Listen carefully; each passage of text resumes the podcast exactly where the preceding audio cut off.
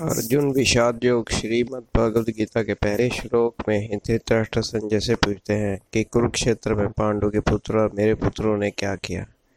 यह महाभारत का युद्ध, महत्वाकांक्षाओं का युद्ध था। पांडव द्वारा बारह वर्षों के वनवास के बाद, जब श्री कृष्ण दुर्योधन के पास गए और उनसे पांडवों के लिए सिर्फ़ पाँच गाँव मांगे तो उसने सुई की नोक के बराबर भी ज़मीन नहीं दूँगा ऐसा कहा। तब कुंती माता के अनुमोदन पर यह महाभारत का युद्ध हुआ। युधिष्ठिर, भीम, नकुल, सहदेव सब युद्ध के लिए तैयार थे। परंतु अर्जुन के मन में भगवान श्री कृष्ण जानते थे कि कुछ मोह था और उसी विषाद को दूर करने के लिए उन्होंने रथ ठीक भीष्म और द्रोणाचार्य के सामने खड़ा कर दिया और अर्जुन का मोह प्रकट हो गया। मनुष्य के इस संसार में चलाने वाले दो भाव हैं, राग और द्वेष। अर्जुन को राग हुआ और चूँकि पांडव धृतराष्ट्र को अपना पिता तुल्य ही मानते थे।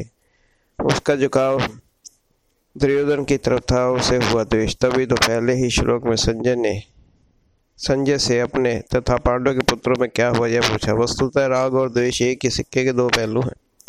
इनका संसार को लेकर एक ही प्रभाव होता है, लेकिन भाव अलग अलग होता है। जय श्री कृष्ण।